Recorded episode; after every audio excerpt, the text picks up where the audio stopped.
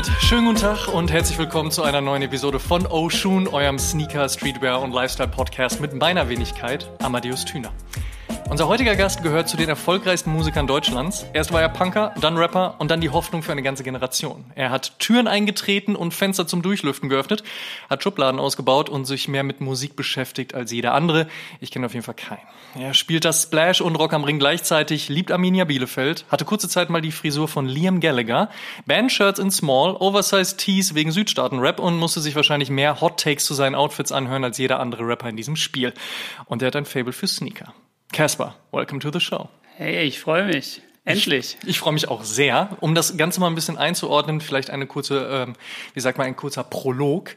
Ähm, wir kennen uns ja jetzt schon seit gut 20 Jahren. Das ist eine lange, lange Zeit. Wir haben uns in unterschiedlichsten Konstellationen immer mal wieder gesehen, immer mal wieder sind wir uns begegnet, haben auch diverse Interviews schon gemacht. Und das kam daher, dass ein äh, guter gemeinsamer Freund von uns, der Till, Sänger der damals äh, sehr berühmten und berüchtigten Band Intruder, ähm, auf einer Show mal zu mir kam und sagte, ich kenne niemand anderen neben dir, der sich für Hip-Hop und Rap-Musik machen und gleichzeitig Hardcore-Punk so interessiert wie mein Kumpel Benjamin und den muss man unbedingt mal kennenlernen. Und ich glaube, es war auf einer Modern Life is War Show in Ibbenbüren. Da sind wir uns das erste Mal über den Weg gelaufen und das ist halt jetzt nun mal auch eben schon fast 20 Jahre her. Ey. Und, und du siehst aber immer noch aus wie 22. Ja, danke schön. Guck dich an. Das, das ehrt ja. dich. Vielen Dank. Danke. Ähm, und es gibt so ein Foto von uns beiden aus dem Bielefelder McDonalds. Das habe ich damals gemacht. Das ist auch wirklich 20 Jahre her. Aber das kam daher, ich trug eine Nike SB Dunk Hawaii und du hattest einen Nike SB Team Force an und zwar die Miami Dolphin Collab, beziehungsweise es war der Farbweg und deswegen hieß das Ding so. Also Nike SB, äh, SB Zoom Edition bei dir, bei mir Nike SB Dunk und dieses Foto ähm, blenden wir mal ein für alle Leute, die diesen Podcast jetzt auch bei YouTube äh, glotzen hören.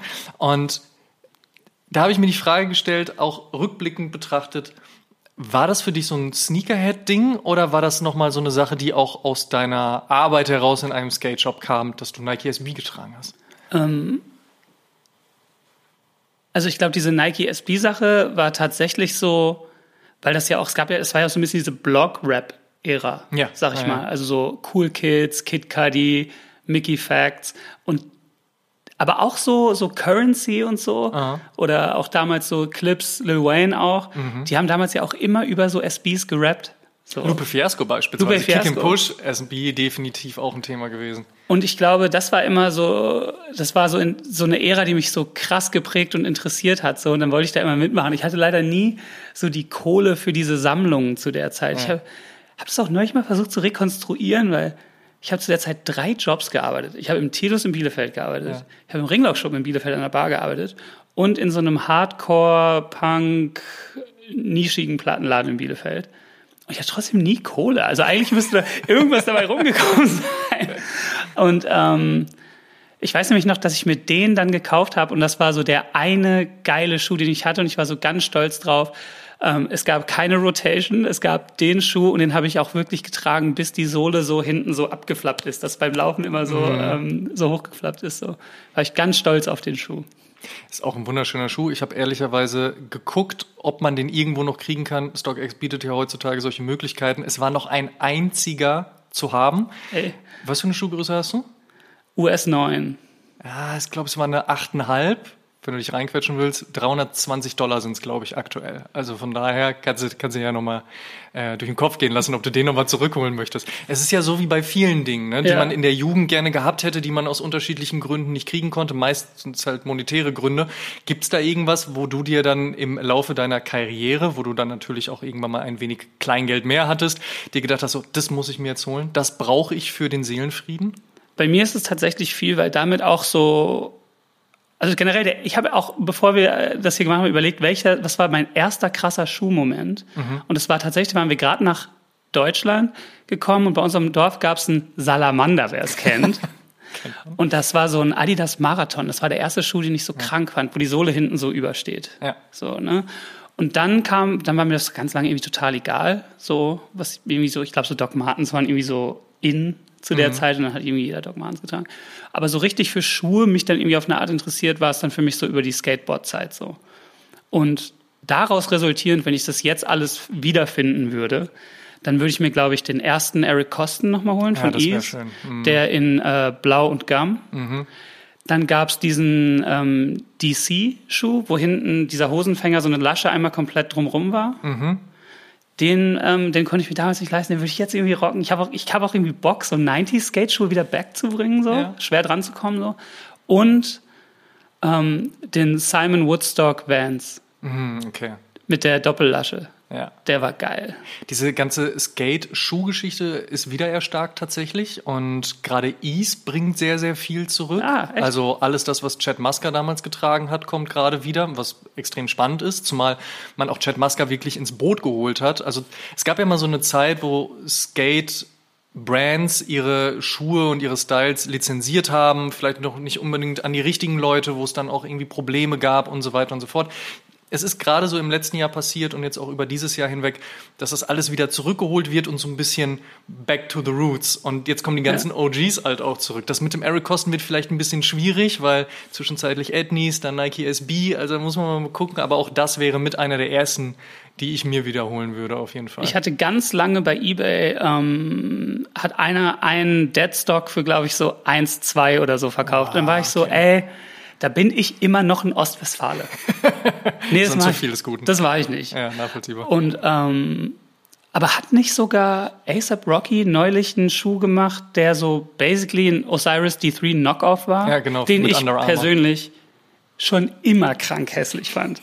Diese Ära, das war so, als ich schon so kurz davor war, glaube ich, wieder aus dem Skateboarden so rauszuwachsen. Hm. Ähm, diese Ära, wo dann so Skateschuhe aussahen wie so, wie so Jordans. Da gab es auch so einen Kosten, der so fast Ja. wie so ein Foam-Posit aussah. Mm, Ja, die haben auch Teile vom Jordan 3 genommen dann für, für den Vorderbereich. Ja, es war sehr Guck mal, jetzt sind wir doch schon drin. Jetzt sind Ja, wir doch es schon drin. war, war sehr basketballlastig zu der Zeit auf jeden Fall, weil natürlich auch die Technik eine ganz andere wurde. Man hat halt versucht, irgendwie Air-Units zu verbauen, hier noch Cushioning, da noch Padding und äh, gerade mit jemandem wie äh, Stefan Janowski war es dann so, der trug dann ja, oder auch einen Dylan Reader, Rest in Peace, die haben dann angefangen, halt eher so sehr slimme Modelle zu tragen. Ja. Plötzlich wurde Vans auch mal wieder ein bisschen cooler, also zumindest in der Core-Skateboard-Szene. Und dann ging es so ein bisschen in diese Richtung. Und jetzt, wie gesagt, dreht sich wieder einmal zurück und auf einmal kannst du wieder so einen Osiris D3 kaufen und dann mit der passenden Cap und der passenden Hose siehst du dann aus wie Fred Durst. Ey, Shoutout Vance, ne? Wenn der Simon Woodstock, wenn der irgendwo rumliegt, so, ne? Wenn er da irgendwo den nochmal zusammenkleben könnte, aus was, was er da irgendwie findet, so, ne? Aber ähm, ich habe gerade mal überlegt, ich glaube, mein erster Skateschuh war von der Firma, die ist, glaube ich, ich habe, glaube ich, gelesen, die gibt's jetzt wieder. Kennst du noch Nice? Nee, die sagen mir gar nichts. Also klein geschrieben Nice und dann so ein Punkt dahinter. Das war so der erste, den ich hatte. Das war, der war so braunes Wildleder mit so einer Gumsohle. Und ähm, wie du es wahrscheinlich auch kennst, so ähm, Mutter damals die teuren Schuhe, 200 Mark oder was. Und Das ist dann nicht so einfach. und dann kommen die so zerlöchert wieder und dann mit diesem mit diesem Schuhgut komplett zerschmiert. Mm. Ja, ja, ja. Was ja eine geile Idee war, aber Eigentlich einfach schon, nie ja. funktioniert hat. So. Nicht, nicht so wirklich, n- nicht so wirklich. Oder natürlich auch Klassiker, man tritt so sehr hinten auf seine Baggy-Hosen. Also bei mir war es Oma immer. Das war so eine Lasche dann. Oh, aber jedes Mal so, ah, Junge, was hast du da schon wieder gemacht? Und Neti so zu mich so, nein, mach das nicht, das ist cool. So. Und war dann aber auch egal, weil es drei Tage später eh wieder genauso aussah. Also da gab es schon sehr interessante Dinge. Würdest du sagen, dass sich dein Style und das, was du früher mit, sage ich jetzt mal, 16, 17, 18, 19 interessant fandest, bis zum heutigen Alter, in dem du äh, dich befindest, sich großartig verändert hat? Ich habe mich generell sehr spät dafür interessiert. Oh, sorry, warte. Hoi, hoi, hoi. Hab heute Morgen was mit Sprudel getrunken. äh. ähm, ich habe generell sehr spät damit angefangen, überhaupt meine Klamotten, wenn man so will, zu kuratieren. So. Ja.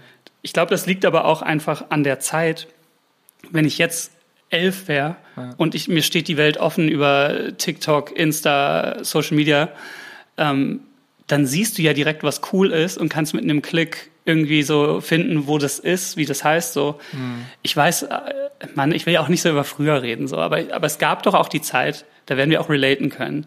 Da gab es zum Beispiel das ähm, Danke gut Video von 1.2. Ja. Und da hatte der so einen so einen kranken Echo-Pulli an. Habe ich letzte Episode noch mit Falk drüber gesprochen. Und ich weiß noch, ich fand den Pulli so krank, ich wusste nicht, wie die Firma heißt.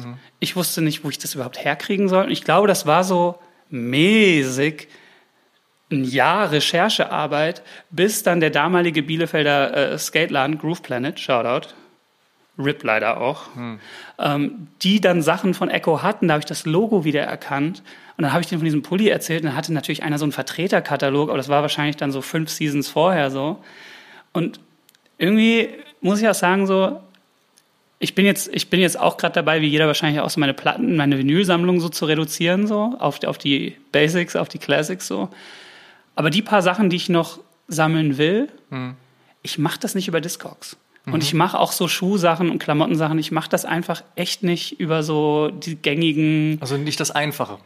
Nee, ich habe schon Bock. Klicken, bezahlen. Ich habe schon immer noch Bock auf den Moment. Ähm, gab so eine gab so eine Black Metal Platte, wo ich eine Erstpressung von gesucht habe und es gab den Moment, wo ich die gefunden habe, wo man dann so ist, so Mann geil. So. Aber in, in, im richtigen Plattenladen dann einfach, oder was? genau, ja. Am Arsch der Welt. Nee, äh, in New Orleans tatsächlich. Ah, tatsächlich, okay. Und ähm, so habe ich das mit Schuhen auch. Es gab so in den letzten, in der letzten Zeit, also ich, also ich sag nochmal, also ich hatte so eine Phase, da war so Skate-Schuhe. Dann gab es die Phase, ich habe mich für Schuhe interessiert, konnte sie mir nicht leisten. Dann bin ich sehr spät, ähm, hat bei mir die Musik funktioniert und dann konnte ich mir das alles irgendwie leisten. Und dann bin ich so richtig krass, ich würde sagen so zwischen so 2013 und 2017 bin ich schon krank abgestiegen in so diese ganze Basement-Kultur und so. Und äh, Kate, also Kokon Tonsai und ähm, diese ganzen Marken, die so auf dem Basement immer heiß gehandelt wurden, so. Und da habe ich dann auch ultra viel immer so, so Sneaker-Kram gejagt und dann auch immer so, natürlich auch alles immer gerockt so. Aber ich hatte irgendwann dann schon so einen krassen Moment, nachdem ich so drei, vier Jahre so richtig heftig Hypebeast war. Ich war so, das ist ein Spiel, das kann ich nicht gewinnen. So. Das ist, weil es gibt in jedem Raum, wenn du denkst, du hast dir dein Outfit, du hast die Schuhe, du hast dies, du hast das.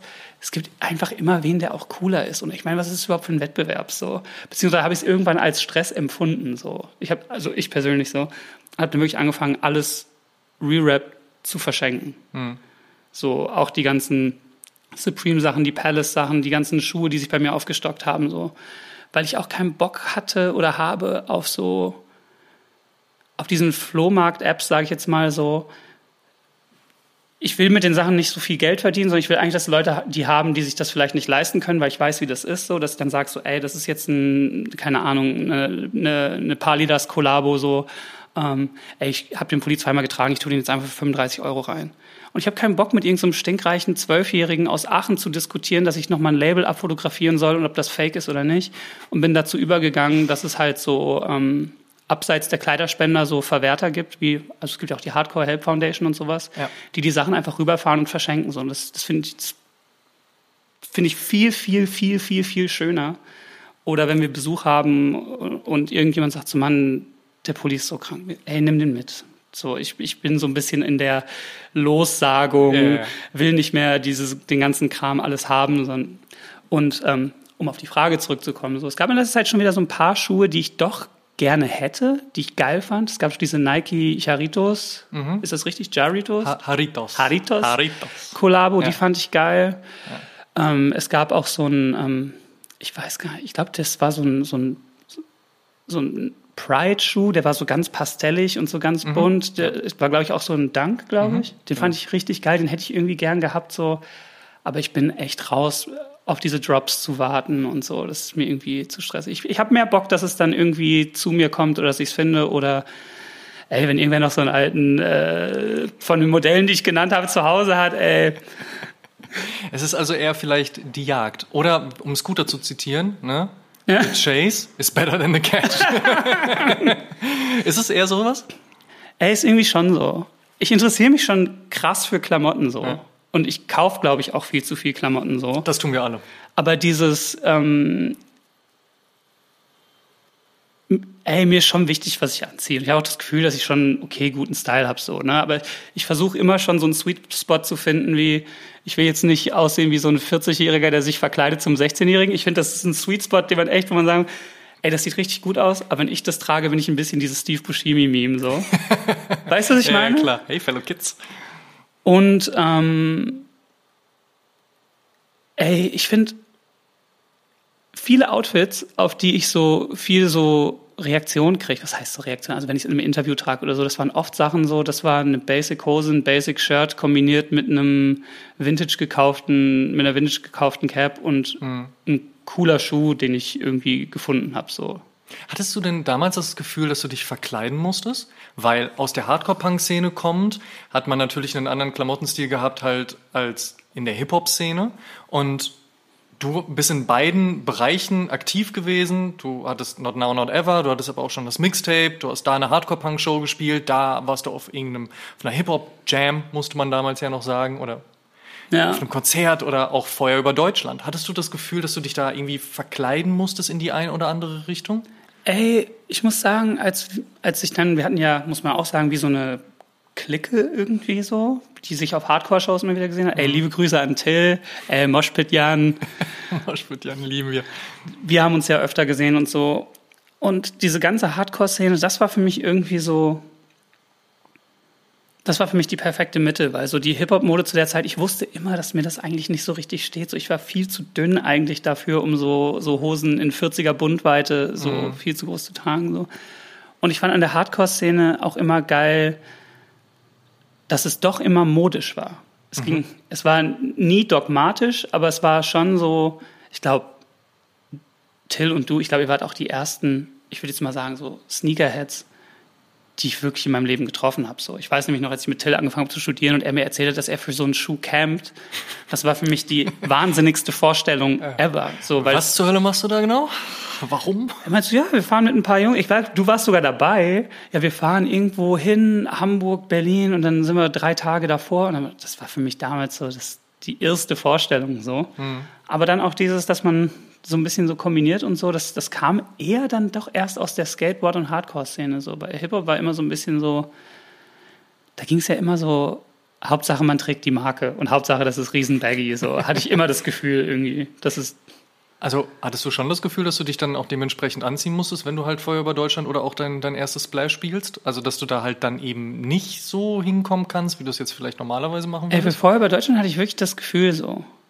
Weil ich war da eigentlich schon immer so, da war ich eigentlich schon eher auf der engeren Hose. Und Bandshirts und sowas. Auf ne? einem Bandshirt ja. und ähm, hat ja auch schon so längere Haare und so. Da hatte ich wirklich das Gefühl, wenn ich es jetzt gucke, dann finde ich es auch witzig.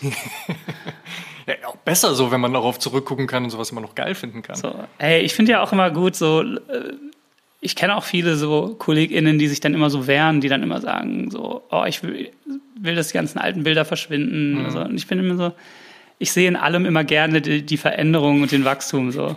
Weil alles, was man dann irgendwie so gerockt hat, das fand man irgendwann auch super geil. Im besten Falle, auch wenn es vielleicht nur eine kurze Zeit war oder sich dann rückblickend herausgestellt hat, dass man nicht unbedingt die beste oder klügste Entscheidung getroffen hat. Ich erinnere mich bei mir sehr gerne an ähm, an, an, an Leggings, also so Sporttights mit Basketballshorts drüber und dann so Oversize-T-Shirts mit Reißverschlüssen an der Seite. Ja. Uh, also diese ganze A$AP Rocky Pyrex Nummer, so die man ja. damals dann auch irgendwie versucht hat in Deutschland zu fahren und die einfach nicht funktioniert hat, auch eigentlich nicht so wirklich gut an einem aussah. Oh, ich habe eine Zeit lang auch äh, dann so so Fake Pyrex gespottet und so. Und, ey, muss man ja dann auch zugeben, ey. Ich meine, ey, Pyrex war wirklich, das war ja so krass verknappt Mhm. Dass ich mir immer dachte Stimmt. so, nee, ich will das jetzt aber haben. Und dann irgendwann so wen aufgetan, glaube ich, irgendwo Benelux da auch so, der dann quasi die Champion Shorts so genauso geprintet hat. Und ich war dann immer so, ey, it's not really a fake. Weil viel mehr ist das Original auch nicht.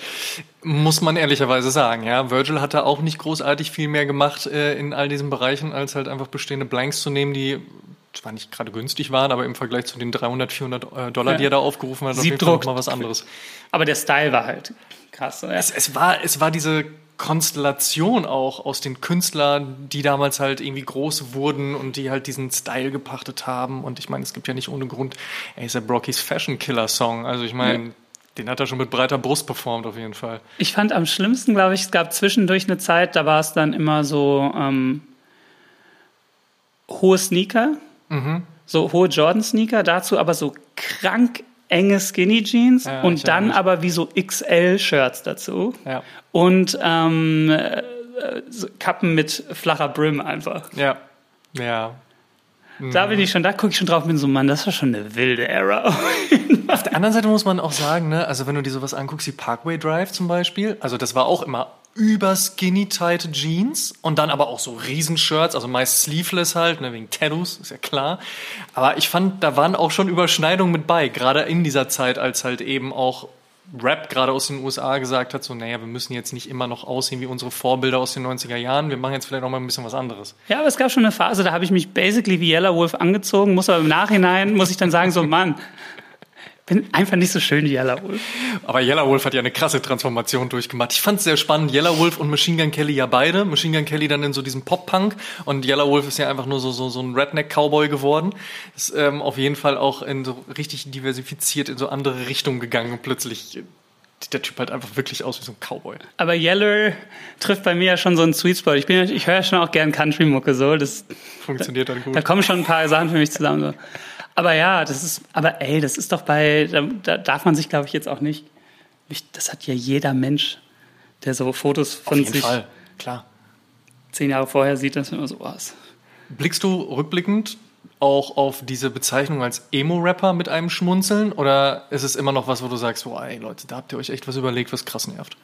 Ich fand es nie super schlimm. Ich fand, ich fand das immer so. Ich lag eher öfter mal so im Bett oder so, hab so drüber nachgedacht, war so, wow, die mussten eine Schublade für mich aufmachen. die wussten so krass True. nicht, wohin damit, ja.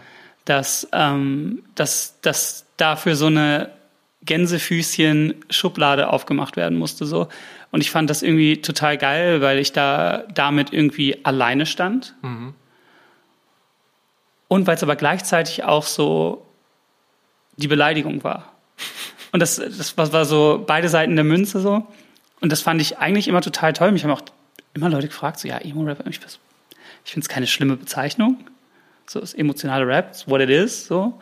Ähm, und das fand ich eigentlich immer ganz gut. Ich fand eher schlimm, es gab so eine Zeit so zwischen 2008 und 2012, würde ich sagen.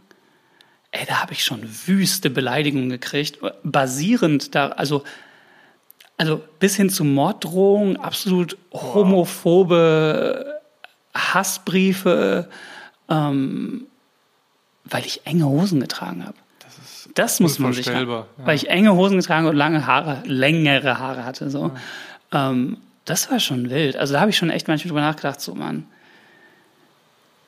Und ähm, ist auch auf der neuen Platte in so einem Song so, ne? So ähm, will die eine Hälfte dich hängen sehen, die andere kämpft auf deinem Bürgersteig. Das war schon eine krasse Zeit, weil es wirklich wie so in der Mitte nach in der Mitte weg zu den Seiten sortiert war. Mhm. Es gab Leute, für die war dann so ein paar Alben oder ein paar Songs äh, wie die Bibel. Und dann auf der anderen Seite des Zauns Leute, die mir, die mir am liebsten was, was Schlimmes angetan hätten. So, ich habe auch von Rap-KollegInnen so richtig so, also DMs gekriegt, wo ich war so, wow, think he's gonna kill me. Krass. Und ähm, da muss ich halt sagen, so, man liest, oder ich kriege immer öfter mit, so auch aus meinem Menschen, die mit mir in einem Alter sind, die schon anfangen, über die Generation drunter zu schimpfen. Und ich finde, das ist, das passiert einfach. Ich glaube, jede Generation, die sich ausgelebt hat, muss die danach schrecklich finden, so. Aber ich bin immer, ich bin immer nicht dabei, so, weil ich, weil ich immer denke so, ey, ich finde das ganz gut, dass die, dass die Jugend und die, und die Twins, Twins sagt man das noch? Ist das schon so ein... Keine Ahnung, Boomer, aber reden weiter. aber ich finde das echt gut, dass, dass die sich so Gedanken machen über die Welt und sich und ihren Platz in der Welt und dass die so ja. Ultra safe miteinander umgehen und versuchen, sich gegenseitig sichere Räume zu suchen. So, und ich empfinde das null Prozent als in Anführungsstrichen verweichlicht oder, oder, oder sonst was, weil ich immer denke so, ja, selbst innerhalb meines Freundeskreises oder so, innerhalb meiner Generation so, das gehörte einfach dazu, dass selbst wenn man sich unter FreundInnen geliebt hat, wenn einer eine Schwachstelle hat, dann hat man die ganze Zeit da drauf reingeschossen. Also wir haben uns ja den ganzen Tag geburnt so. Mhm. Und wenn das nicht mehr so on vogue ist, dann finde ich das richtig cool. Ich finde es richtig cool, dass man sich als junger Mensch heutzutage Gedanken um das mentale oder mental-soziale Wohlergehen seines Umfeldes sorgt. Das finde ich überhaupt nicht verweicht. Das finde ich total cool. So. Ich finde, wenn man auch nochmal den Part aufmacht, den du gerade gemacht hast, im Sinne des, des Jugendlichen, der Dinge tut, finde ich es auch immer, im, um jetzt mal den Schwenk einmal Richtung Sneaker-Streetwear-Szene zu machen, ist auch immer komisch, wie, wie Kids so gehatet werden. Ja, die bösen Kids, die nur den Panda-Dank haben wollen. Excuse me? Also der ist 14, 15, 16 so. Was wolltest du mit 14, 15, 16? Ja, ja. Also du wolltest auch so wie deine Freunde rumrennen und wahrscheinlich das haben, was du irgendwo im Fernsehen oder in Magazinen gesehen hast. So. Und das soll jetzt bei der Generation nach dir irgendwie anders sein. Also Natürlich kann man, also natürlich ist alles immer eine Geschmacksfrage und subjektiv und über Mode lässt sich immer ganz großartig und wunderbar streiten und auch natürlich Qualität und dies und jenes und äh, Individualismus und so weiter. Aber mit 14, 15, 16, da machst du dir über so eine Scheiße doch keine Gedanken. Da sagst du, ich möchte das haben, das haben irgendwie alle, ich finde es cool, dann macht man das. Und deswegen finde ich gerade so dieser, dieser Angriff auf die Jugendlichen in solchen Bereichen dann immer einfach auch ein bisschen, einfach ein bisschen viel des Guten. Ich finde auch, die Jugend hat immer recht.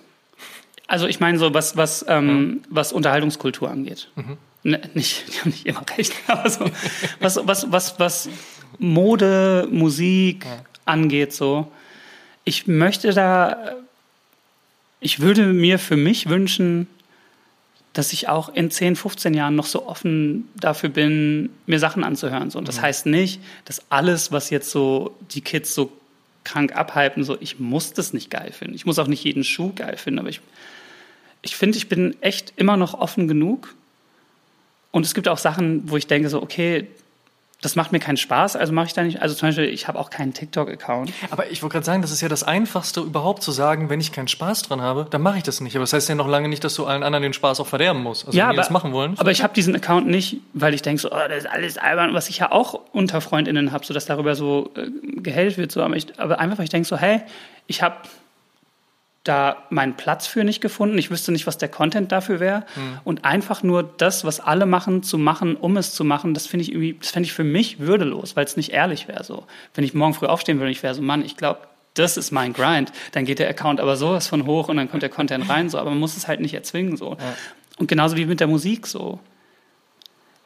Ey, die Rap-Generation vor uns fand auch das, was wir gemacht haben, total schlimm. So.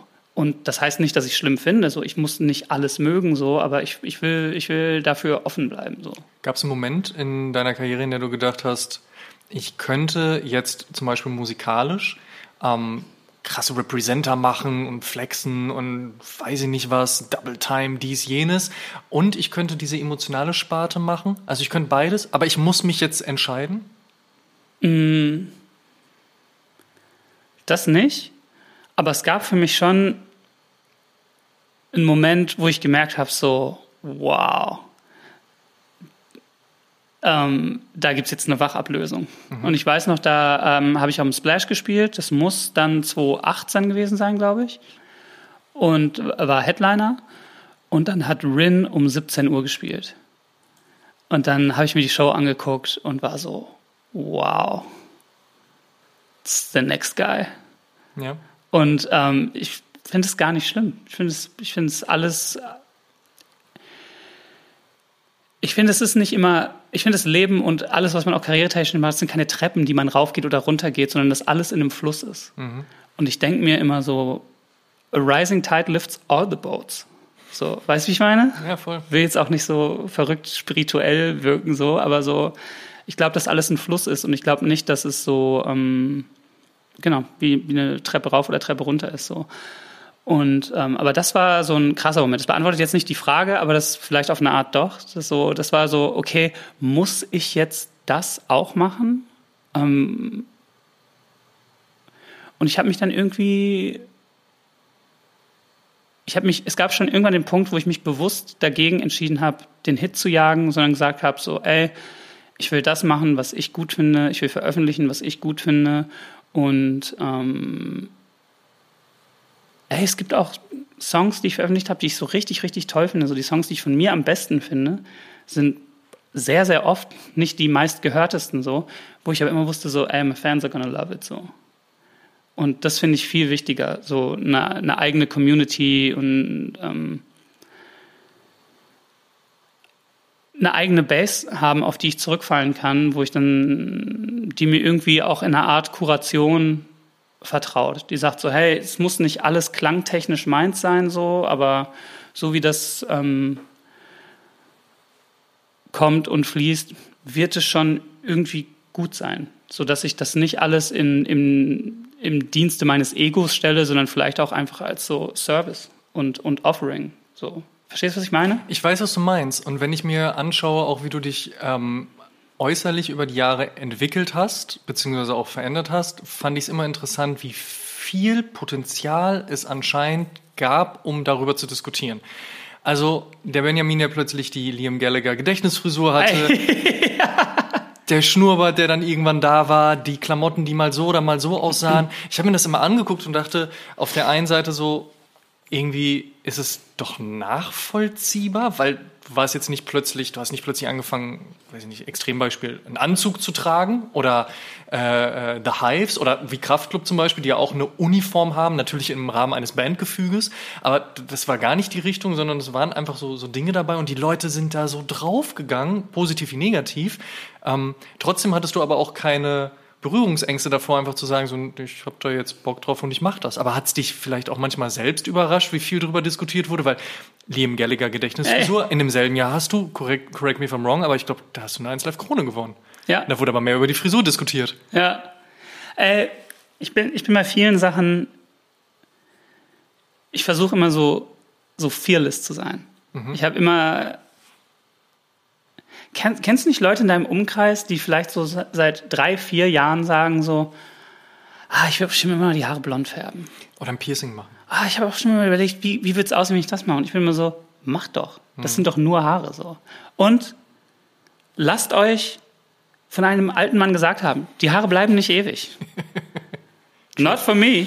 Ja. Und ähm, so wie man damit copen muss, dass man vielleicht nicht immer einen vollen äh, Kopf Haare hat, kann ich aber sagen, ich habe alles gemacht. Ich hatte den Iro, ich hatte die Liam Gallagher Frisur, ich hatte sie lang, ich hatte sie kurz, ich hatte den Buzzcut, ich hatte den Fade, ich hatte den ähm, die, den Made Man Fade rübergelegt. Nur kein Edgar. Ich, ich, hatte keinen Edgar. Das wäre auch nicht mehr möglich. So ehrlich müssen wir sein. Aber ähm, ey, und auch so, wenn ich habe auch total früh dann auch so, ich will mir jetzt nicht auf die Schulter klopfen, aber ich schon 2012, 2013, wenn ich, egal wo ich war, auch in der in der Frauenabteilung eine coole Hose gefunden habe und die in meiner Größe oder tragbar fand, dann trage ich die halt. Und dann war es dann entweder eine mega Why gute not? Entscheidung ja. oder eine total schlechte Entscheidung. Ja. So. Ich habe extrem viele modische, schuhtechnische, musikalische Fehlentscheidungen getroffen, aber ich habe auch viele gute Entscheidungen getroffen. So. Und ich bin immer so, in allem, auch mit Wohnung einrichten so. Ich möchte mich nicht drei Jahre fragen, wie es wäre, wenn die ganze Bude dunkel gestrichen wäre, sondern so, ey, ich mach das. Mhm. Und entweder finde ich das dann total geil oder ich lache drüber, war so, that was a shit decision. so, Aber dann weiß man es wenigstens.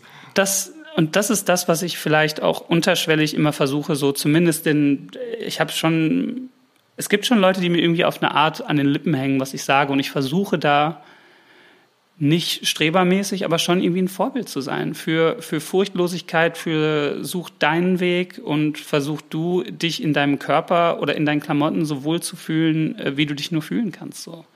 Weil es geht ja am Ende nur um dich. Was nützt es dir, wenn du die ganze Zeit was für andere Leute gemacht hast? So. I think. Und äh, das bringt uns irgendwie auch wieder zur Mode zurück. Auf jeden Fall. Der hier ist auch, also der Cardigan hier ist auch nicht aus der Herrenabteilung. But I like it. It looks great. Ich wollte gerade sagen, so, was einem gefällt, soll man tragen. Deswegen verstehe ich bis heute nicht, warum gerade die Sportswear-Brands halt immer unterscheiden in Women's Sizes und Man Sizes. Es gibt Männer mit kleinen Füßen, Frauen mit großen Füßen, produziert die Scheiße halt einfach durch.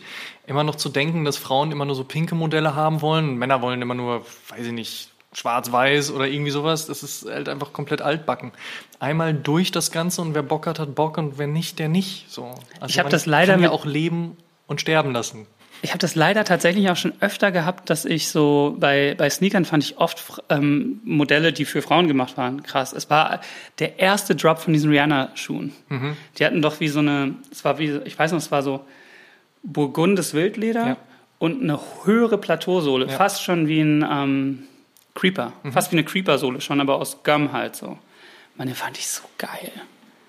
Gab es einfach nicht mal. Ey, falls irgendwer. Und den, äh, den, das ist so, das war auch zum Beispiel, den hätte ich ultra gern gerockt. So.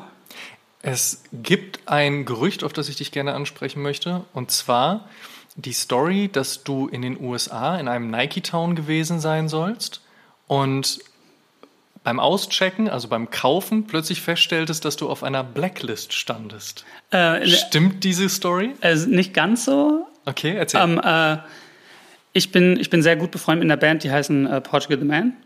Und die kommen aus Portland, wo ja sowohl der Nike Campus als auch ein riesen Adidas Campus ist. Ne? Und die sind auch, äh, John ist ultra connected auch mit, jetzt ja leider nicht mehr Adidas, mit Wax. Oder doch noch Adidas? nee. Aber war auf jeden Fall zu der Zeit ja. ultra connected mit dem und war auch genauso mit den Nike-Leuten connected.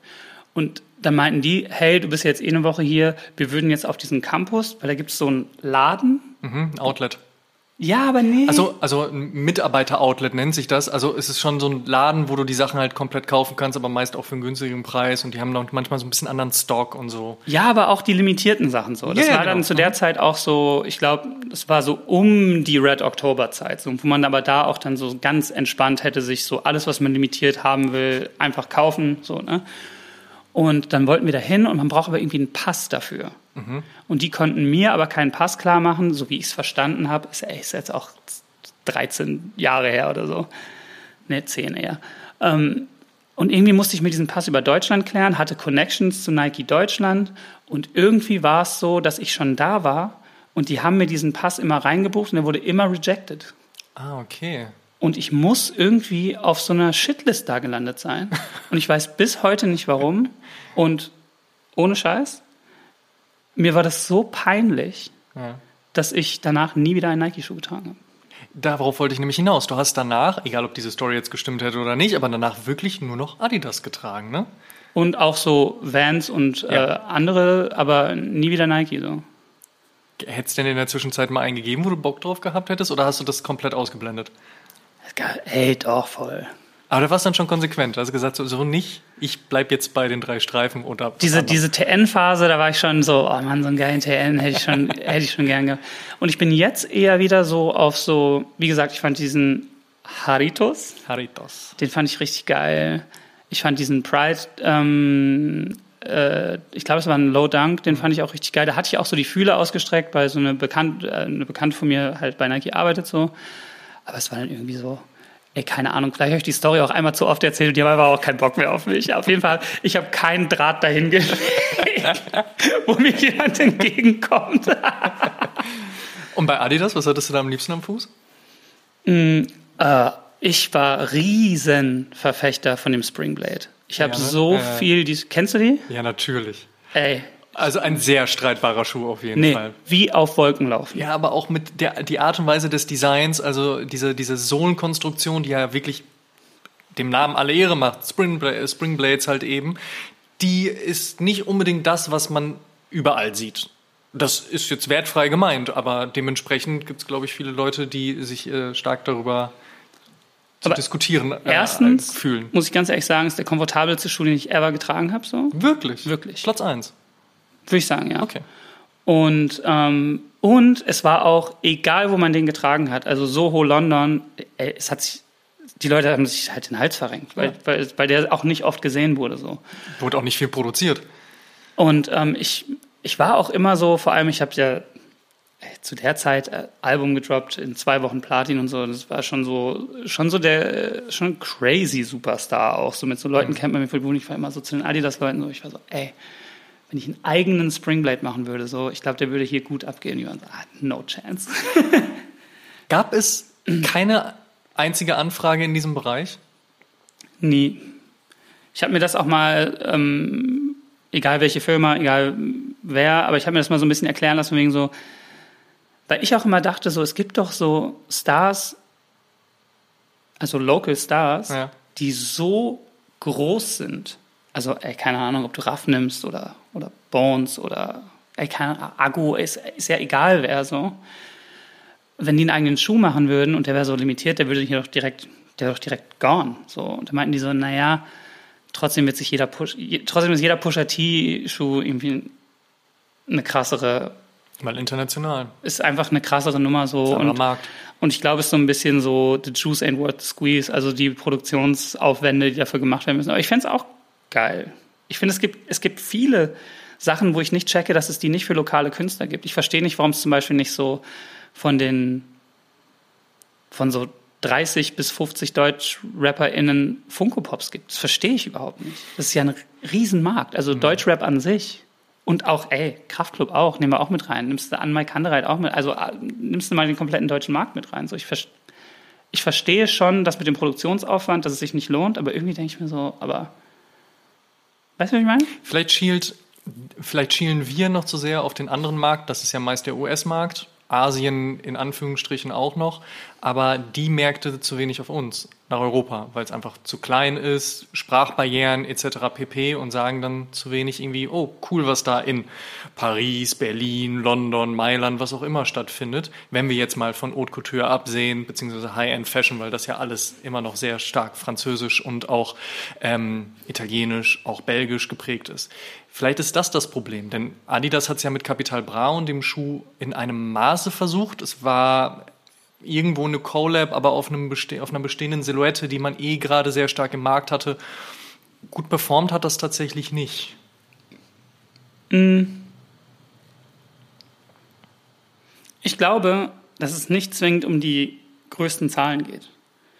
Ich glaube auch, ich glaube, eine Kid Cudi Collab würde auch krasser knallen als eine Kodak Black Collab, obwohl die Zahlen nicht gleich sind. Ich glaube, es kommt viel mehr um eine eigene Kultur um sich gebaut zu haben. Natürlich, wenn es das auch gar nicht gibt, also wenn die Möglichkeiten gar nicht geboten werden, dann kann man natürlich auch nicht erwarten, dass plötzlich irgendwo was herkommt, weil das ist ja häufig auch die Diskrepanz zwischen ähm, funktioniert das jetzt nicht, weil die Nachfrage nicht da ist, aber wenn wir es auch gar nicht versuchen, wissen wir auch gar nicht, ob es überhaupt eine Nachfrage gibt. Also dementsprechend so Hai, Henne, äh, Henne, Ei, Huhn, Ei.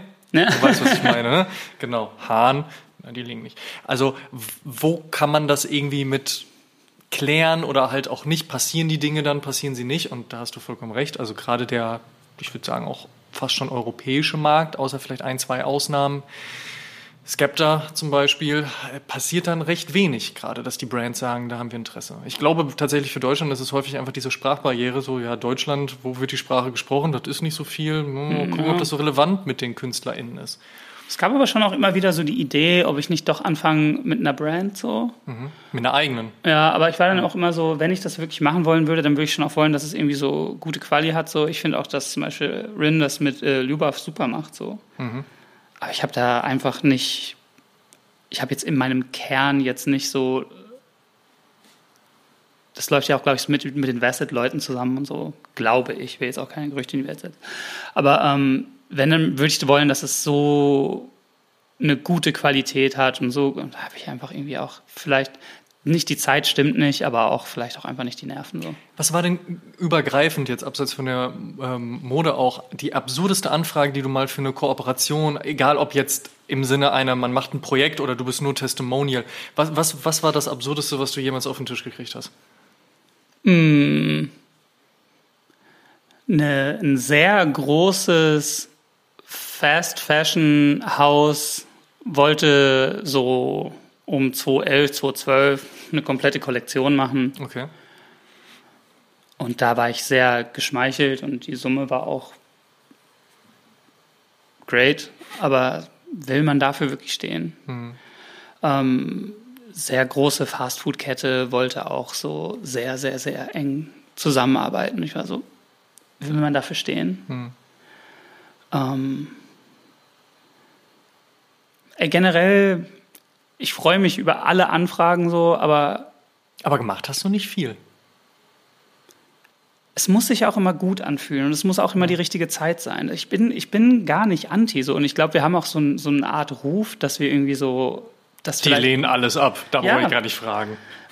Aber das stimmt so nicht. Es hm. ist einfach so, es muss dann irgendwie in allen Eckpfeilern stimmen. So, ich finde, wenn man so eine Kollabo macht, dann müssen dann irgendwie alle, die daran beteiligt sind, gewinnen. Es mhm. muss für alle ein gleich geiler Gewinn sein. So. Die mathematische Rechnung 1 plus 1 ergibt 3. So, und es muss aber auch als Produkt oder das, was rausgesendet wird, muss auch gut sein. So. Mhm. Einfach, wir klatschen irgendwas zusammen oder klatschen irgendwas drauf, hauen meinen Namen drauf und dann ist es ein Deal von drei Insta-Stories und das. So, ich finde, ich finde das Organische ist sehr wichtig. So. Ja, nachvollziehbar. Du musst ja auch eine längere Zeit damit Freude haben können und auch dafür stehen. Und ich glaube, wenn eins deine Musik gezeigt hat, dann natürlich, dass du jemand bist, der für etwas einstehen möchte, beziehungsweise für sich selbst einstehen möchte. Da wäre es natürlich komisch, wenn du sagen würdest, ja, mach das mal einfach. Ich habe da meine Unterschrift runtergesetzt und ihr könnt jetzt entscheiden, was daraus passiert. Es braucht dann wahrscheinlich auch viel Zeit und Energie, weil du wirst wahrscheinlich die Kontrolle behalten wollen, oder? Ja, Ey, es gab sehr, sehr, sehr viele Momente. So, also seitdem ich im, auch im größeren Spotlight bin, über die letzten, boah, sind ja jetzt auch 13 Jahre. Ich hätte sehr, sehr viele Sachen für sehr, sehr viel Geld machen können, wo ich aber, wo man damals schon wusste, so, ah, es gibt vielleicht auch zwei, drei Sachen, so, ah, das hätte man doch machen können, das ist nicht so schlimm, wie, wie man dachte, so, aber viele Sachen so, es fühlt sich einfach irgendwie nicht gut an. So. Mhm. Und ich, ich will auch, dass es sich gut anfühlt und für alle gut anfühlt, irgendwie so. Und auch für die KonsumentInnen gut anfühlt. Dass es nicht wirkt wie irgendein, da ist der Name drauf geklatscht und wir cashen jetzt irgendwie kurz ab, so. Und es war mir auch eh auf so eine, und ich weiß gar nicht warum, vielleicht ist es auch irgendwie noch so diese ganze DIY-Wurzeln. Mir war schon immer auch auf eine Art wichtig, dass, was ich so auf einer Bühne trage und so, dass das nicht unmöglich ist, das mhm. nicht aufzutragen. Mhm. Und das ist gar kein, gar kein auch Diss an das Ganze, diese ganze, es ist ja im Rap auch viel so Haute Couture und viel so der, der Flex, so, ne? Klar. Aber ich war, ich fand es immer erstrebenswerter, so von mir so, ey, das ist nahbarer. Ein basic schwarzes T-Shirt, die Jacke ist pretty basic, die Hose auch. Ich schwitze das eh voll. Also es hat gar keinen Sinn, dass ich mir da sowas. Aber irgendwie, ja. vielleicht in so einem ganz Mini-Subtext und ohne, dass ich mir das irgendwann so zum Mantra gemacht habe, so finde ich das schon irgendwie wichtig. So, ich, ich möchte nicht als, als, wenn ich irgendwo als Vorbild gelten sollte, dann möchte ich nicht, dass jemand arm dran wird. So. Den nachzueifern. Verstehst du, was ich meine? Ich, ja. Ohne dass ich da andauernd drüber nachdenke, so das heißt, ich trage schon manchmal auch einen teuren Schuh oder so eine teure Jacke, so, aber es ist nicht dieses, was ich bei vielen in der Rap-Szene das Gefühl habe, es geht um viel hilft viel und Hauptsache teuer und man ja. ist manchmal so, oh, es ist aus ein Christbaum irgendwie. Was du gerade viel trägst, ist Mizuno. Wie kommt es dazu? Ähm, bin ich zufällig über eine Freundin drüber gestolpert. Ich kannte die Marke gar nicht und bin ja eh, glaube ich, wie alle auch in die, in die quote-unquote Dad-Shoe-Richtung. Hm. Und dann Essex, New Balance und dann irgendwie Mizuno und das, ich finde den Schuh obergeil, der Wave Runner. Mhm. Und ich finde den super leicht und ich finde, das ist halt einfach ein geiles Design. Also es kam einfach und ich finde die obergeil und das ist jetzt irgendwie so, so ziemlich so das Einzige, was ich gerade trage. Schon auch so, ich trage schon auch gelegentlich mal noch den Samba. Mhm. Muss aber sagen, wenn ich so einen ganzen Tag so einen Samba trage, dann kriege ich es an die Knie. ja, der kommt dann schon mal der bei vor. Und ähm, doch auch Vans. Ja. Vans hat ja den, ich glaube, den New School auch wieder aufgelegt. Den habe ich relativ viel getragen im Sommer. Und Leute, all day, every day, no matter the situation, Crocs. Wirklich? Ich trage krank viel Crocs einfach. Es liegt auch daran, dass du einen Garten hast. Es liegt einfach daran, dass ich ein Redneck bin. Ja, wird in New Orleans sehr viel Crocs getragen? More than you think. okay, got it. Naja, ne, so sind Geschmäcker ja auch unterschiedlich. Nee, aber so soll es ja auch sein. Also von daher, das, das aber auch, ich kann es nur also. für einen langen Flug. Mhm. Rock the Croc. Keep rocking the Crockin'. Generell, wie würdest du dein Ziel beschreiben? Mm. Schon cozy. Ja? Ich bin schon, ich bin schon, ich bin cozy Dad.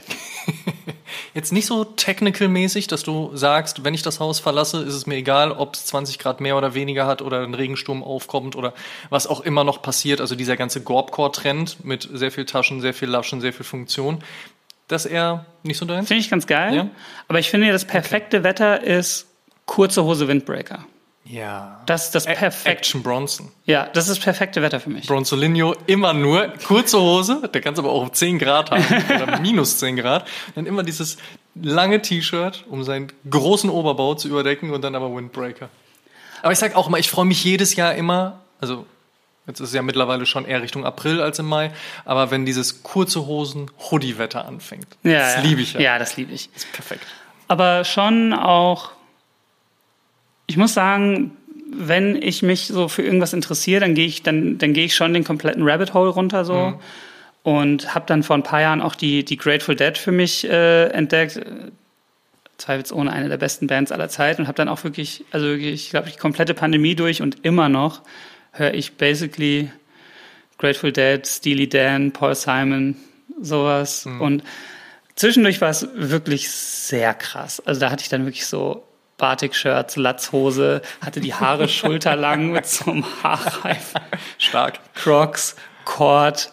Ähm, dann war es dann irgendwie Doll Workwear, was aber, glaube ich, dann irgendwie so szeneübergreifend alle. Ja.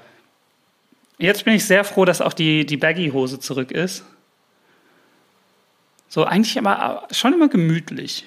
Aber es so manchmal shiftet einfach so ein bisschen mehr dann in irgendeine Richtung, was ich dann gerade hot finde. So. Und wenn du jetzt so an deine ganzen Auftritte auf Veranstaltungen denkst, also 1 Live Krone zum Beispiel, oder halt auch ähm, Covershootings, Videodrehs etc. pp. Hast du dir da im Voraus viele Gedanken darüber gemacht, wie du dich kleidest, wie du aussiehst, ob das vielleicht auch ein Statement ist, wenn du jetzt zu einer 1 Live Krone eher so normal hingehst, wie du aussiehst, statt dir jetzt einen Anzug anzuziehen oder gerade dir dann einen Anzug anzuziehen? Mann, das ist, das ist eine Sache, die mich schon irgendwie immer noch ärgert. Ich glaube, ich hatte noch nie auf irgendeiner Preisverleihung so ein Iconic Fit. So. Das hat- Naja, gut, die Liam Gallagher Frisur, die war schon Ah! iconic, also von daher.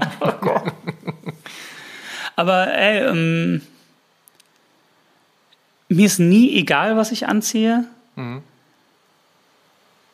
ich glaube auch nicht, ah, ey, es gibt sicherlich auch unterirdische Fits. Ich glaube, wenn wir jetzt lange noch hin und her, ich denke, es auch unterirdische Dinger. Die würdest, wirst du aber bei jedem finden. Also es, voll. es ist einfach so. Geschmäcker verändern sich ja in einem Maße.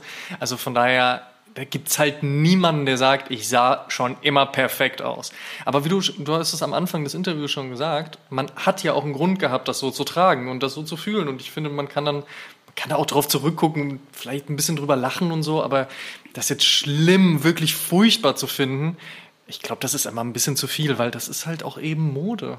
Was bei, halt mir, einfach so. was bei mir wirklich schon immer so war, also auch, keine Ahnung, mit 15 schon und auch immer noch, dass ich, glaube ich, schon auf eine Art so einen Geschmack habe, der so leicht abweicht und, ich, und schon gut so kombinieren kann, dass es zu einer Art eigenem Stil wird, ohne dass ich dann jetzt sagen könnte, so, okay, das ist jetzt der Benjamin oder Casper-Style so. Aber viele Sachen hole ich wirklich auch vom Sale, äh, vom Sale Rack so. So, das hat scheinbar auch keiner gekauft. Das war auch so runtergesetzt. Oder ich hatte auch so, ey, Adidas Springblades. Ja? So, ich habe hab schon, ich mag schon so Sachen, die so, ich, ich liebe einen herkömmlichen Basic. Also einfach ein Basic Hoodie ohne Print, eine nicht ausgefallene Hose und ein cooler Schuh. So Äh, wichtig finde ich, ist alles nicht zu überladen, dass man schon immer so das eine Piece in einem Outfit hat, was scheint. Aber ähm, es war schon, ich hatte schon oft immer so, finde schon immer im Sale und in der Clearance mehr als in dem, was in der Saison geil ist. So. Liegt aber auch oft dran, dass sich Sachen, die in Season sind, wenn ich immer so, oh, irgendwie finde ich das kacke, irgendwie finde ich das kacke. Und dann so ein halbes Jahr später so, nee, ich fand das doch geil. Scheiße, ey, jetzt trägt es Gibt es irgendwas, wo du gesagt hast, so, ah, da hätte ich schon Bock drauf gehabt, das habe ich aber irgendwie für mich verpasst? Mm. Man hat ja manchmal so Zeiten. Man hat ja auch manchmal so Momente und dann blickt man darauf zurück und denkt so, ah, das hätte ich da machen können, aber das habe ich irgendwie nicht getan. Jetzt ist irgendwie auch Quatsch, damit anzufangen. Oder, ich mache die Frage mal länger, während du noch drüber nachdenkst, ist es so, dass man in der heutigen Zeit, in der die Verfügbarkeit aufgrund von Limitierungen etc. pp. ja manchmal nicht gegeben ist, aber eigentlich, wenn du das Geld hast, kannst du alles kaufen. Also gerade im Sneaker-Bereich war es ja früher so, ey, so ein Japan Exclusive hast du nicht bekommen, wenn du nicht selbst drüber geflogen bist oder einen extrem guten Plug hattest, der dir den mitgebracht hat, weil selbst verschicken war schon schwierig. Heutzutage machst StockX auf, machst eBay auf, machst was auch immer auf, hast das nötige Kleingeld, zack, zack, ist innerhalb von ein paar Tagen bei dir und wir hatten es ja eben schon, ne? das ist dann halt eben nicht mehr das Jagen nach Dingen, sondern es ist dann halt das Kaufen, das Besitzen, das Konsumieren. Ich glaube, die Sachen, die ich so richtig so, also zum Beispiel so, so Brands, die ich gerade richtig, richtig gut finde, es ist eh, das, da ist das Problem nicht so gegeben. Aber ich gebe dir, ich gebe dir schon recht. So, ne? Ich hätte schon das Geld, wenn ich irgendwas so krass wollen würde, könnte ich schon auf das Problem einfach Geld draufwerfen und würde es bekommen. So. Aber ich bin irgendwie, wie gesagt, ich bin einfach Ostwestfale. Wenn irgendwas dann so teuer ist, wo ich mir denke, so, ey, da kriegst du ein gebrauchtes Auto für. Was war denn das Letzte, wofür du richtig viel Geld rausgeschmissen hast? Wo man auch wirklich denken würde oder wo du gedacht hast, so, wow, okay, muss jetzt eigentlich nicht, aber war schon geil. Äh, sehr, sehr aktuell. Ähm, einen spielgetragenen Helm der New Orleans Saints, unterschrieben von Drew Brees und Michael Thomas. Okay, Preis? Sag. We don't talk about these things. Fünf?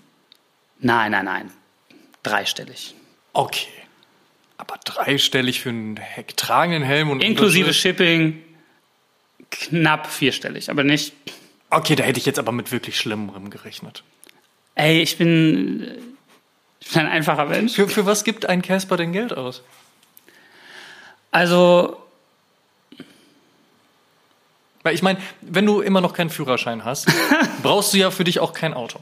Ja. Wenn du bei Mode sagst, ey, es gibt hin und wieder mal so ein Piece, was ich ganz interessant finde, was vielleicht auch mal ein paar Euros mehr kostet oder einen limitierten Schuh, dann ist es okay. Aber du bist ja jetzt nicht derjenige, der die Louis Vuitton Season hinterherjagt und dann das noch braucht und nee. jeden neuen Sneaker Release und ähnliches. Uhren auch nicht. Mhm.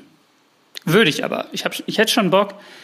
Hättest Bock, Uhr, Uhrenkonnoisseur zu werden? Ich trage halt eh keine Uhren, deswegen ist es halt irgendwie so eine blöde Entscheidung auch so. Das aber ähm, muss man sie umstellen dann erstmal. Ich mag schon so, ich sehe das manchmal bei Macklemore, wo ich mhm. finde, ich mag ja auch diesen Bogey Boy-Style von dem, der mir fairerweise nicht stehen würde, aber das gefällt mir irgendwie gut. Ich ja, finde, okay. dass der so einen coolen Style hat. So. Ja. Einen coolen Style, ey, mehr, ja. mehr Dad geht auch nicht. Kranken Drip. Auch. Und äh, da sehe ich manchmal diese so ultra Vintage Rolex mit so Lederarmband, die total understatement aussieht, so ein bisschen if you know, you know. Mhm. Das finde ich, das finde ich cool. So, das würde ich auch machen, wenn ich eine finden würde, aber ich jag das jetzt irgendwie nicht. Mhm.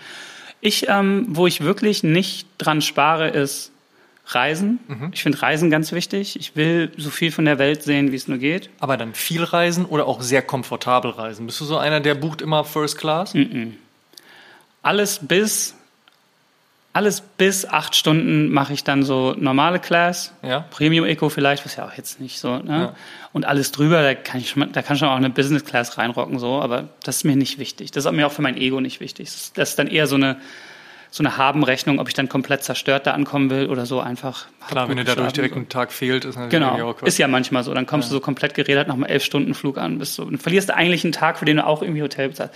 Also Reisen spare ich nicht, Essen spare ich nicht, so, und man, Erlebnisse. Ich hatte auch einfach so Schicksalsschläge im Freundeskreis, wo, wo ich dann gemerkt habe, so, dass das alles, was man so an Gesundheit und Glück und Freundschaft und Familie hat, dass das nicht selbstverständlich ist. So. Und ähm, deswegen, wenn, wenn sich alle dazu entscheiden, dass wir an dem und dem Wochenende da und da, selbst wenn es keine Ahnung innerhalb Deutschlands ist, dann machen wir das und das, dann, dann gucke ich dann nicht auf den Preis, dann buche ich mir die Bahn dahin und dann fahre ich dahin und dann bin ich in dem Hotel und dann gehen wir da auch geil essen und dann, dann ist mir das wichtig, Zeit mit Liebsten zu verbringen und daran ja. spare ich auch nicht. Und ich habe halt auch viel Familie einfach in den USA so und die auch stellenweise älter werden. So, Klar, wo ich dann sage, so, ey, dann will ich die dann halt alle nochmal sehen. Mhm. Oder so oft sehen, wie es geht. Und ich finde, Freundschaften, Beziehungen, Familienbeziehungen, so egal. Ich möchte einfach keine Zeit mehr für, für Streit und Zank haben, sondern so möglichst viel investieren, dass ich die Menschen, die mir so lieb sind, da gucke ich dann überhaupt nicht auf den Preis. Finde ich eine sehr schöne Einstellung. Das heißt, du bist jemand, der gerne schenkt. Auch, ja. Kriegst du lieber Geschenke oder schenkst du dann doch lieber? Mir ist es unangenehm, Geschenke zu kriegen. Ja? Ja. So im Sinne des, die Erwartungshaltung des Gegenüberliegenden irgendwie zu, zu spiegeln so. Oh, jetzt guckt er mir zu, wie ich es auspacke, finde ich es wirklich schön. Oder fakest du das dann, wenn du es nicht schön findest? Gar nicht. Oh, das ist aber hübsch, das gefällt, das wollte ich schon immer haben. Und dann so zur Seite. Meine Frau ist eine sehr gute Schenkerin. Ähm, so meine besten Freunde sind echt gute Schenker so, aber so wenn es so ist wie, ey, ich habe Geburtstag und da kommen 30, 40 Leute hin so und es gibt ja dann auch manchmal so einen periphereren Freundeskreis, mhm. sag ich mal so, die man trotzdem sehr gern hat, aber nicht hier. Da freue ich mich eigentlich am meisten einfach über Blumen. Mhm. Ich freue mich wahnsinnig über Blumen. Ich finde auch, und das habe ich meiner Frau letztens auch gesagt, ich finde, man schenkt Männern viel zu wenig Blumen. Finde ich auch. Und geil, so geil wie sie natürlich ist, kam sie zwei Tage später und hat mir so einen Blumenstrauß überreicht. Und in so einem Moment, wo ich überhaupt nicht damit gerechnet habe, weil ich das gar nicht so im, im ihrem Sinne meinte, von wegen du schenkst mir zu wenig Blumen, sondern generell war so, also Dinge, die passieren und so weißt, man hat Ja, ja, ja, manchmal so dieses, und dann war, war ich auf diesem Punkt und habe so darüber geredet und auf einmal kommt die zwei Tage später und schenkt mir Blumen. Ich habe mich so unfassbar gefreut. Ich kann mich aber auch sehr krass so über so Kleinigkeiten, vermeintliche Kleinigkeiten freuen, wenn jemand mir einfach zuhört und mir das dann erfüllt. Also keine Ahnung, einfach über solche Dinge nachdenkt und solche Sachen macht. Das finde ich oftmals viel schöner, als einfach zu sagen, hier, teuer. Weil das ist es dann häufig einfach auch gar nicht. Manchmal sind es ja auch so Sachen wie, ich habe ganz viele Familienbilder, die ich schon ewig gerahmt haben will. Mhm. Was man nie tut, weil man nie Zeit für sowas hat. Und dann ist irgendwie Geburtstag und jemand hat sich einfach die Mühe und den Gedanken gemacht, hat das zu einem Place hingebracht und Ja. dann sind da schöne Rahmen dran und dann bin ich so, oh, das ist mega. Weil es nimmt dir ja auch etwas ab, weil jetzt musst du es natürlich auch nicht mehr machen. Mega. Oder einfach, ähm, ich hatte es jetzt auch zum Geburtstag, hey, ich finde, wir sehen uns viel zu selten. Im Februar ist das und das und das ist da und da und da fahren wir zusammen hin und das Geil. ist alles schon gebucht und drin. Perfekt. Du musst dir nur noch einen Kalender eintragen. Das finde ich mega. Ja, finde ich auch ganz großartig. sowas Aber so, ey, klar, also es gibt, ich hatte, es gibt schon Brands. Ich mag, also zum Beispiel, ich liebe Story MFG. Das ist so eine Slow Fashion Brand aus London. Die Sachen sehen aber extrem schon, man kann schon hippie-mäßig aussagen, so. Und dann habe ich so einen Pulli an und dann sind Leute so, ey, an welcher Flohmarkt-Ecke hast du den denn geholt? Ich bin so, boah, cost a lot of money. so. Aber ähm, so, ich gebe schon Geld für Klamotten aus, aber ich wähle die Sachen nach Geschmack aus und nicht nach dem, wie es teuer ist. Und viele Sachen, die ich geil finde, sind einfach nicht teuer. So. Kriegst du noch viel zugeschickt? Hinterhergeworfen? Wollen die Mhm. Brands dich unbedingt in ihren Klamotten sehen? Schon, ja.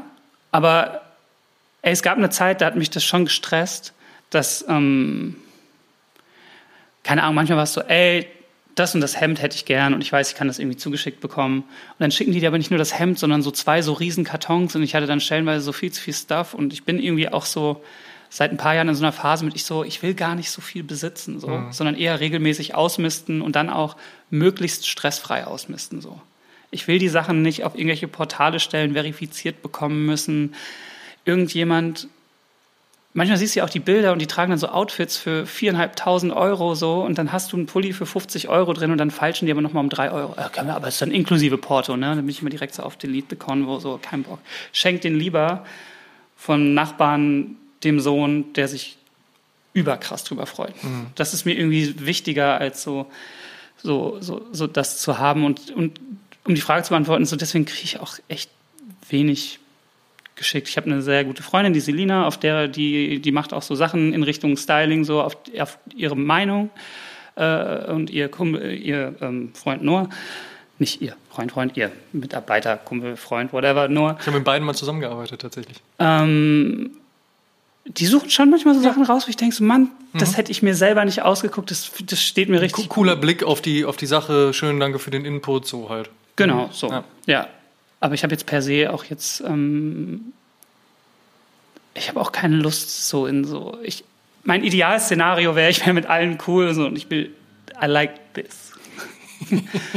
Aber ähm, nee, eigentlich nicht. Und ich habe auch, ich habe viel zu viel Klamotten so, ich habe viel zu viel Stuff so, weil ich mich auch immer so von Bandshirts so schwer trennen kann so. Das ist generell schwierig. Aber eine gute Überleitung, vielen Dank. Ja. Ungewollterweise. Wir machen noch eine Schnellfragerunde zum Ende hin. Oh yes. Trink ruhig vorher noch einen Schluck, wenn du möchtest. Weil jetzt wird's Wird- schnell. Jetzt wird's schnell. Wir starten mit der allerersten Frage. Bester Bühnenschuh ever.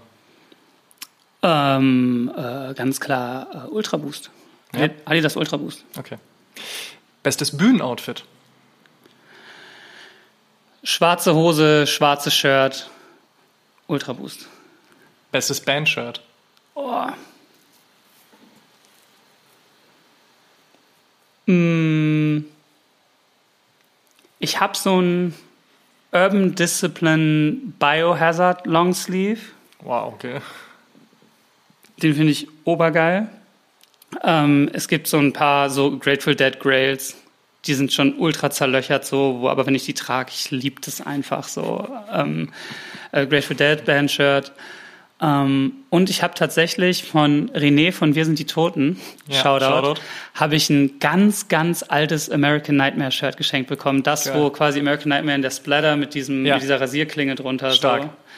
Ähm, Liebe ich. obergeil, ja. Bestes eigenes Merch. Bestes eigenes Merch. Ich habe so einen Batik Grateful Dead inspirierten Longsleeve gemacht zum letzten Drop. Den fand ich äh, extrem geil. Und es gibt einen Longsleeve, den hat ähm, Patrick Kamazit, der viel so Black Metal Albumcover gemacht, zusammen mit ähm, Marek Bäuerlein gemacht, der für Ekin die Schuhe designt. Äh, die haben zusammen einen Longsleeve für mich gemacht, der Deborah Longsleeve. Den fand ich auch immer richtig geil. Nice. Bestes Album aller Zeiten. Ähm, ist ein Unentschieden zwischen so ein paar. Ähm, Fair. Das ist eine der schwierigsten und bescheuertsten Fragen, die man stellen kann, aber ich lieb's. ähm, Gravediggers, äh, Six Feet Deep, Ja. äh, Modern Life is War, Witness, Shoutout. ähm, oh, Rancid and Outcome the Wolves, Okay. äh, Rocky Votolato, Suicide Medicine, ähm, Grateful Dead, Working Man's Dead. Weißt du, was das Geile übrigens an dieser Frage ist, weswegen ich sie unter anderem auch gestellt habe? Hä?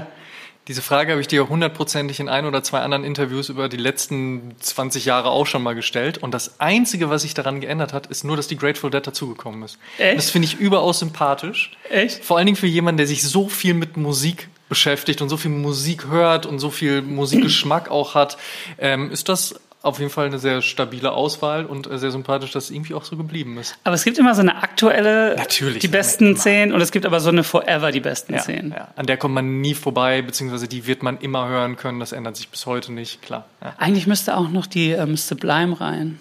Ich komme gerade nicht auf den Titel. Ich glaube, es ist die Self-Titled Sublime. Mhm. Boah, die ist so gut. Und wenn du jetzt aktuell sagen müsstest, was ist was, was das Album oder auch meinetwegen nur der Song, wir befinden uns ja auch tatsächlich in einem Wenn, wenn ich jetzt von so aktuellen Classic ausgehen würde, so aktuell Classic, Ja. wo ich jetzt sagen würde, begleitet mich jetzt schon seit vier, fünf Jahren, aber jetzt nicht seit 20, wäre es so von Fleet Foxes die Shore. Mhm. Auf jeden Fall ähm, Travis Scott, aber die Rodeo. Mhm. Ähm, Liturgy, The Artwork. Songs. Okay. DJ Kotze, Amygdala. Mhm. Und ähm, Turnstile, die Glow On, nein, wie hieß sie? Das letzte Turnstile-Album? Äh, Doch, Glow On, oder? Ja, schon, oder? Ich glaube auch. Ist ein Riesen-Classic, bedeutet muss- sehr viel. Wie heißt sie noch? Dass ich kurz hinter mir im Schrank gucke. Ich habe sie da stehen, aber ich weiß gerade auch nicht auswendig. Okay, gut. Ja, so, das wäre das wär schon so ein guter Querschnitt, glaube ich. Welchen Song, äh, welchen Song hättest du am liebsten selbst geschrieben? Äh, deutschsprachig? Egal. Oh, deutschsprachig auf jeden Fall. Ähm, Tomte, ich sang die ganze Zeit von dir. Äh, Mann, Goosebumps ist schon krass. Goosebumps, Travis, ist schon hart. Aber ich glaube, so wenn ich jetzt, jetzt das so sagen müsste, von hätte ich gerne geschrieben, dann wäre es wahrscheinlich Tomte, ich sang die ganze Zeit von dir. Und dein persönlich bester Song? Von mir? Mm, äh, 20 Quadratmeter wahrscheinlich. Okay. Und vom neuen Album? Vom neuen Album, Welcher liegt dir persönlich am meisten am Herzen? ich liebe den Hellwach sehr. Ich liebe Luftholen sehr. Den Emma finde ich toll. Sommer finde ich toll. Das ist immer schwer zu sagen. Das ist immer schwer. Es ist immer so ein Zoom raus. So, ich kann, Klar. ich kann eigentlich immer erst so zwei, drei Jahre später. Ich höre auch echt nie meine eigene Mucke. Das gehört auch dazu. So. Selbst so zehn Jahre später nicht? Ich habe neulich jetzt mal wieder die äh, Alles, schön nichts hat weh gehört und war so, wow, da sind ein paar Sachen drauf, die finde ich richtig, wow, das habe ich richtig gut gemacht. Und ich habe das bei jeder Platte so, so die paar Sachen, wo ich denke so, Klar. wow, Dafür bist du auch ein sehr selbstkritischer Mensch und das Künstler. hat, wow, das habe ich geschrieben, wow, das ist wirklich eine gute Zeile, oh, das ist toll oder wow, das hat der Markus toll gemacht oder der Steady toll gemacht oder der Nilly oder wow, also das habe ich dann erst im Nachhinein irgendwie immer so. Ich finde jetzt auf der Platte einfach so alles plus minus richtig gut so. Aber weil auch das ganze Erlebnis, diese Platte zu machen, richtig gut war. Das ist alles komplett aus Versehen passiert. Ist irgendwie so aus einem Fluss gekommen. Endlich mal kein Kampf. Wirklich. Zum Ende hin wurde es natürlich doch irgendwie eine Katastrophe über viele verschiedene Dinge, auch so Kollaborationen, wo dann Sachen nicht freigegeben, gar viele Sachen so, aber so reingeglitten eigentlich mhm. nur so. Einfach so, ah, okay, das gibt's jetzt. Ähm, das ist alles, was ich gut finde, das ist alles nicht die erste Idee, aber es ist alles auch nicht die 269. Idee, sondern es ist so, ah, das hier ist ein Song, dem würde ich jetzt nichts hinzufügen, gut, gut, gut, gut. Irgendwann hat es dann halt so zehn Dinger, zwölf Skip-Punkte und ich war so, es fühlt sich an wie so ein, so ein gutes Ding. Mhm. Maybe, maybe hätte man es früher ein Mixtape genannt. Ich finde aber so im Streaming-Zeitalter, das ist halt einfach Musik, die man sich anhören kann. Also es ja. ist ein Album. Und ich bin happy. Und das ist das Wichtigste. Ja. Benjamin, vielen lieben Dank, dass du dabei warst. Herrlich, In wa? diesem Interview. Das hat mich sehr gefreut. Ich, es hat mich auch sehr gefreut. Wirklich. Und damit vielen Dank, dass ihr bei der aktuellen Episode mit dabei wart. Ihr könnt alle Episoden wie gewohnt natürlich kostenlos auf Spotify, Apple Podcasts, YouTube, Deezer, Amazon und wie sie nicht alle heißen, hören und natürlich auch bei YouTube sehen. Und wir würden uns natürlich sehr freuen, wenn ihr dem Oshun Podcast und unserem News Podcast O News folgt und die Release-Info aktiviert, damit ihr auch keine Folge mehr verpasst. Abonniert so. uns auch auf Facebook, TikTok, Instagram.com slash Oshun Podcast und werdet Teil der O-Community. Checkt auf jeden Fall auch die Sneaker-Suchmaschine Sneakerjägers und holt euch auch die kostenlose App von Deadstock Sneakerblog. Supporten könnt ihr uns, wie sich das gehört, natürlich mit einer 5-Sterne-Bewertung, einer positiven wohlgemerkt, oder auch Bitte. einer, oder auch einer netten, einem netten Kommentar dazu. Über 800 positive Bewertungen hat Oshun auf den Plattformen schon und ein Statement würden wir auch an dieser Stelle gerne mit euch teilen. Der Silan schrieb, This is Culture, macht weiter so. Vielen Dank. Hey. Tut uns eingefallen und supportet die Podcasts und erzählt mindestens einem Freund oder einer Freundin von uns, die sich für Sneaker und Streetwear interessiert. Show some love. Vielen lieben Dank. Dankeschön. Wir hören uns in der nächsten Episode wieder. Bis dahin. Macht's gut. Ciao, ciao.